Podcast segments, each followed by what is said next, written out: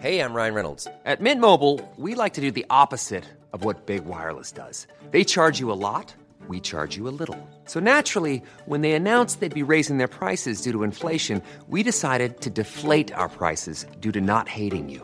That's right. We're cutting the price of Mint Unlimited from $30 a month to just $15 a month. Give it a try at mintmobile.com slash switch. $45 upfront for three months plus taxes and fees. Promo rate for new customers for limited time. Unlimited more than 40 gigabytes per month. Slows. Full terms at mintmobile.com.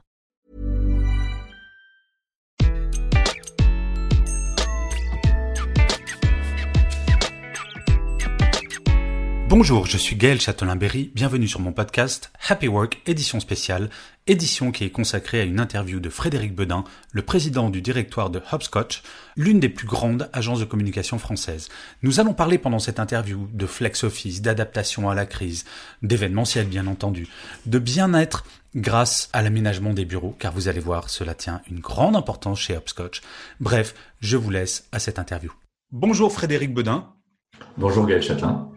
Alors, je vais vous présenter rapidement. Vous êtes cofondateur et président du directoire de Hopscotch Group, aux côtés de Benoît Desvaux et Pierre-Franck Mollet. Pour celles et ceux qui ne connaîtraient pas Hopscotch, c'est l'une des plus grosses agences de communication globale française, avec entre autres une division événement qui s'occupe par exemple d'un événement que vous connaissez sans aucun doute, le Festival du film de Deauville. Rien que ça. Vous êtes membre de Croissance Plus, donc vous avez exercé la vice-présidence et la présidence entre 2006 et 2011. Vous avez été vice-président de la commission compétitivité, innovation et attractivité du MEDEF de 2014 à 2018 membre du groupement des professions de services et président de la commission innovation de la Commission nationale des services. En 2011, vous avez rejoint le conseil d'administration de Catering International Services.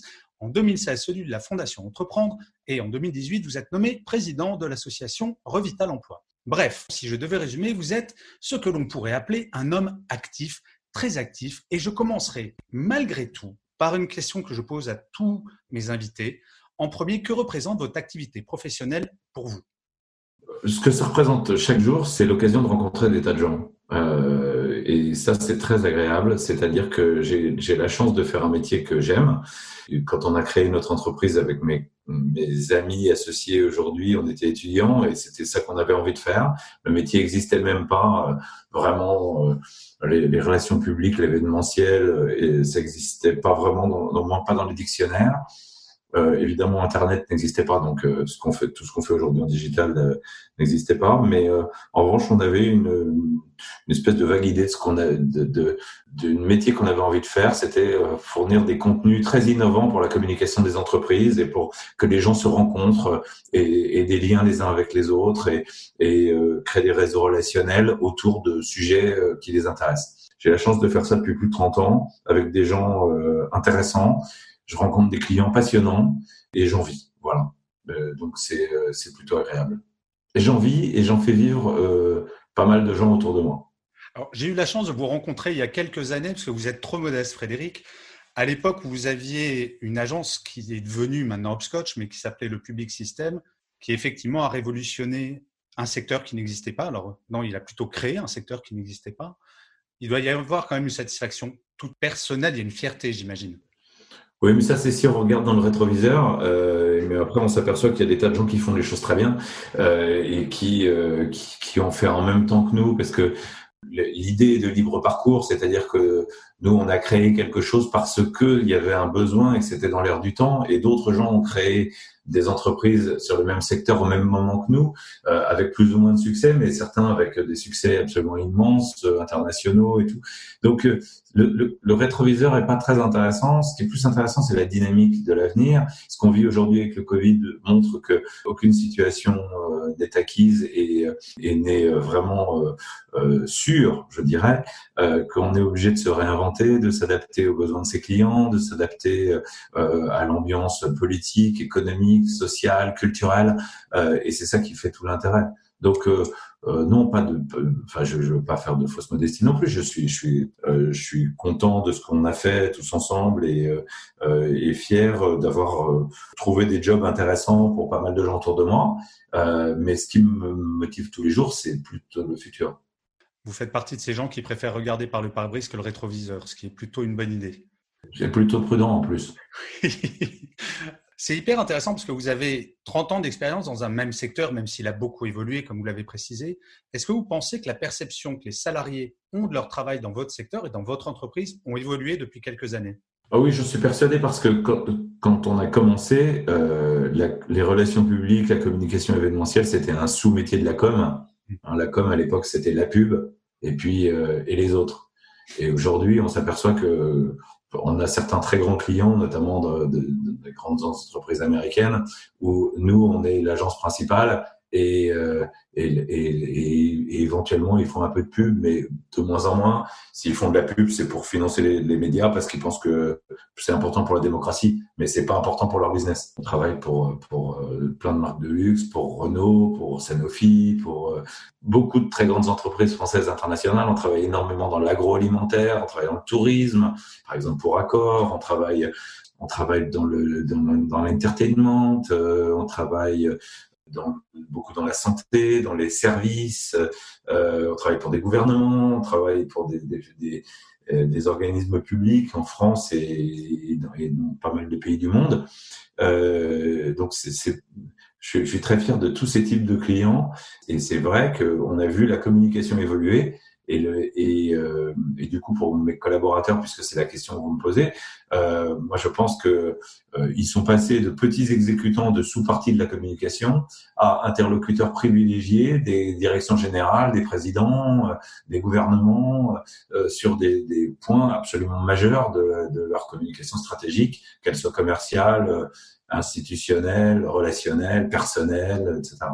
On est passé d'être la dernière roue du carrosse à être la première ce qui est plutôt valorisant et intéressant intellectuellement. Pas toujours la première, mais en tout cas une des roues qui fait tenir le carrosse euh, droit. Alors actuellement sur votre secteur, l'événementiel, la période actuelle, c'est un secret pour personne, est extrêmement difficile. Comment est-ce que vous avez réussi à concilier le bien-être de vos salariés avec l'urgence économique, qui été un vrai point d'interrogation? Je ne sais pas si j'ai réussi parce que c'est vrai que c'est extrêmement difficile pour, pour les gens dont l'activité principale, voire unique, était de faire de l'événementiel, puisque euh, euh en gros 90% des événements traditionnels euh, sont annulés depuis, depuis le mois de mars, depuis début mars, enfin fin février, début mars, que les, les perspectives de redémarrage sont euh, très incertaines même si on sent le besoin, on sent que les gens ont envie, nos clients ont envie de faire des événements, maintenant euh, euh, ils veulent le faire avec prudence, etc.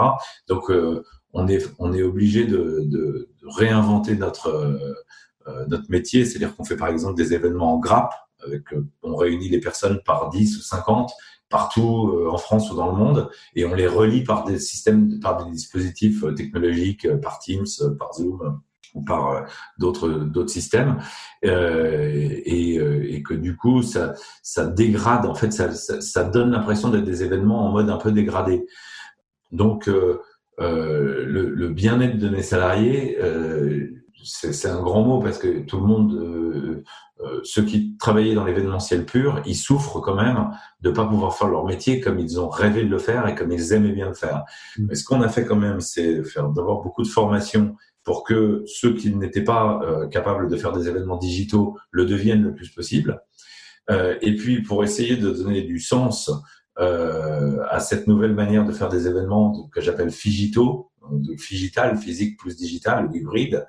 Euh, donc ça c'est très important. D'aller voir les clients pour leur dire qu'on est avec eux aussi euh, dans, cette, dans ces moments difficiles parce que nos interlocuteurs dans les entreprises, pour eux aussi c'est pas facile. On a euh, la chance d'avoir bénéficié des, en France et dans certains pays, euh, comme par exemple euh, l'Irlande, même les États-Unis, ils, ils, nous ont accompagnés pour nous aider à financer le, cette période difficile avec des avec des moments différents, c'est-à-dire que avec des méthodes différentes. En France, par exemple, on doit faire, on, on, on nous finance l'activité partielle, donc en fait le chômage partiel, et avec l'interdiction formelle de faire travailler les gens.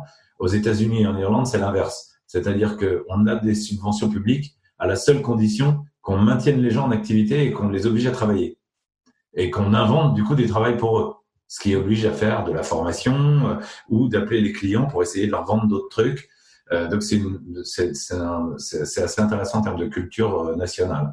Mais en revanche, ça contribue au bien-être des salariés parce que quand ils, même quand ils étaient en confinement chez eux, Nous, pour pouvoir toucher les subventions, on est obligé de les faire travailler, donc d'être imaginatif pour trouver, des, pour trouver du boulot. Et au-delà de cette période du corona qui est quand même un peu particulière, euh, le bien-être au travail chez Hopscotch, est-ce que vous auriez un exemple de quelque chose qui vous semble emblématique ou intéressant? Bah, notre, euh, notre organisation du travail est, est, très particulière et on a eu la chance d'être visité d'ailleurs par euh, la plupart des grands patrons français parce que euh, on a créé il y a cinq ans des bureaux où personne n'a de bureau, on est 100% en flex office. donc on, était 500 dans l'immeuble au début, maintenant on est 700 dans 4500 mètres carrés et avec une impression de place et de confort et de, de, de, vivre ensemble dans un endroit agréable. Ça veut dire qu'il y a énormément de salles de réunion, comme y compris des salles pour un, comme celle dans laquelle je suis actuellement, mais des cuisines, des bars, des terrasses, euh, des salles pour deux, des salles pour un, des salles où on est allongé, des salles où il y a des canapés, des salles où il y a des chaises, des salles où on travaille debout, des espaces semi-ouverts, des espaces semi-fermés, des endroits vitrés, des endroits pas vitrés, si on veut pas qu'on vous voit à l'intérieur. Et, et donc, tout, tous ces lieux c'est qu'on vit euh, chez Hopscotch un petit peu comme dans un grand appartement. Et en fonction des moments de la journée, bah, que ce soit pour dormir, euh, euh, discuter en famille, passer un coup de fil perso, euh, prendre son petit déj ou se laver les dents, on va pas dans le même endroit dans l'appartement. Et surtout si on a la chance d'avoir un grand appartement. Bah, là, on a un grand truc de 5000 mètres carrés, euh, très agréable à vivre et qui est euh, ouvert à tout le monde. et dans lequel on a trouvé une organisation plutôt sympa, à tel point que euh, la post-confinement, euh, on a décidé qu'on avait deux petits immeubles de 800 mètres carrés euh, qui étaient dans un rayon de 200 mètres autour, et, et ben on les a rendus et on, on, a mis tout le monde dans le même immeuble, ce qui a l'avantage de rassembler la famille. C'est ce qu'on appelle les bureaux mieux qu'à la maison. C'est alors ça, c'est vraiment l'objectif. C'est-à-dire que euh, quand on a conçu ces bureaux, on a dit bah, aujourd'hui, euh, on ne faisait pas encore de télétravail formel, mais, mais la technologie faisait que déjà il y a cinq ans, nos collaborateurs, ils pouvaient très bien travailler de chez eux. nous, on, a voulu faire des bureaux qui soient une destination, non seulement pour nos collaborateurs, mais aussi pour tous nos interlocuteurs, nos clients, les, les médias, les journalistes avec lesquels on travaille, les, les créatifs, les artistes qu'on peut faire travailler sur les projets. Et, et moi, il n'y a rien qui me fait plus plaisir que quand les gens disent bon, on va se retrouver chez Hopscotch, c'est quand même l'endroit qui est le plus sympa, c'est le plus central, c'est le plus agréable, c'est là où on est mieux accueilli, etc. Donc on a, on a investi euh, euh, du personnel dédié à la, à la, qualité de vie au travail. Hein, et c'est pas euh, c'est pas un chief happiness officer, c'est des gens qui sont là pour faire en sorte que la vie dans les locaux d'Upscotch soit agréable, mais pour travailler. Donc il n'y a pas de musique. On a rangé les baby-foot parce que ça fait du bruit, ça empêche de travailler. En revanche, euh, on, on, a d'autres euh, euh, endroits qui sont vraiment agréables à vivre, des terrasses au soleil ou des terrasses à l'ombre selon le selon la météo, euh, des endroits couverts, chauffés, euh, lumineux, pas lumineux, avec vue, sans vue. Et, et c'est drôle parce qu'il y a 70 salles de réunion dans l'immeuble et elles sont toutes meublées différemment avec un papier peint différent. Et il y a des débats euh, éternels sur j'aime j'aime pas. Et il y a des gens qui aiment pas tel papier peint mais ils vont pas dans cette salle de réunion c'est pas grave. De, vrais gros problèmes je vois Frédéric. Alors on arrive à la dernière question.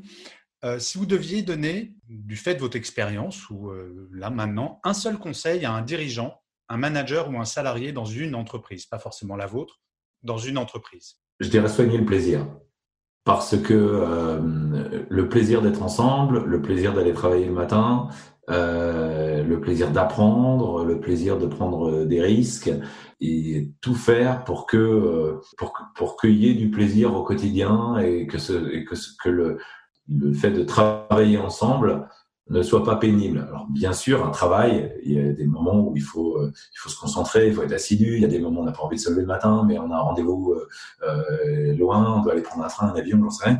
Euh, et ça, c'est pas agréable. Mais quand même, globalement, la quantité de plaisir doit être supérieure à la, à, la pénibilité et aux ennuis qu'on a nécessairement.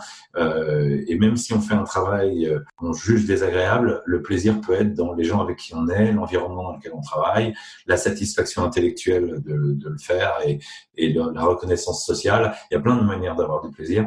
Et le rôle d'un dirigeant, je pense, c'est de faire en sorte que euh, qu'il y ait du plaisir à tout niveau. Et d'ailleurs, en termes et en termes commercial, sans plaisir, il y a probablement pas de valeur ajoutée immatérielle et c'est très difficile de défendre ses prix de vente.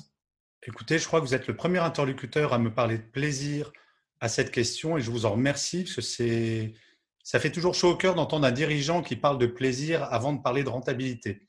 Donc, euh, merci beaucoup pour cette belle conclusion, Frédéric. Je vous remercie encore une fois d'avoir participé à Happy Work et je vous dis à très bientôt. Au revoir. Au revoir. Merci beaucoup, Gaël.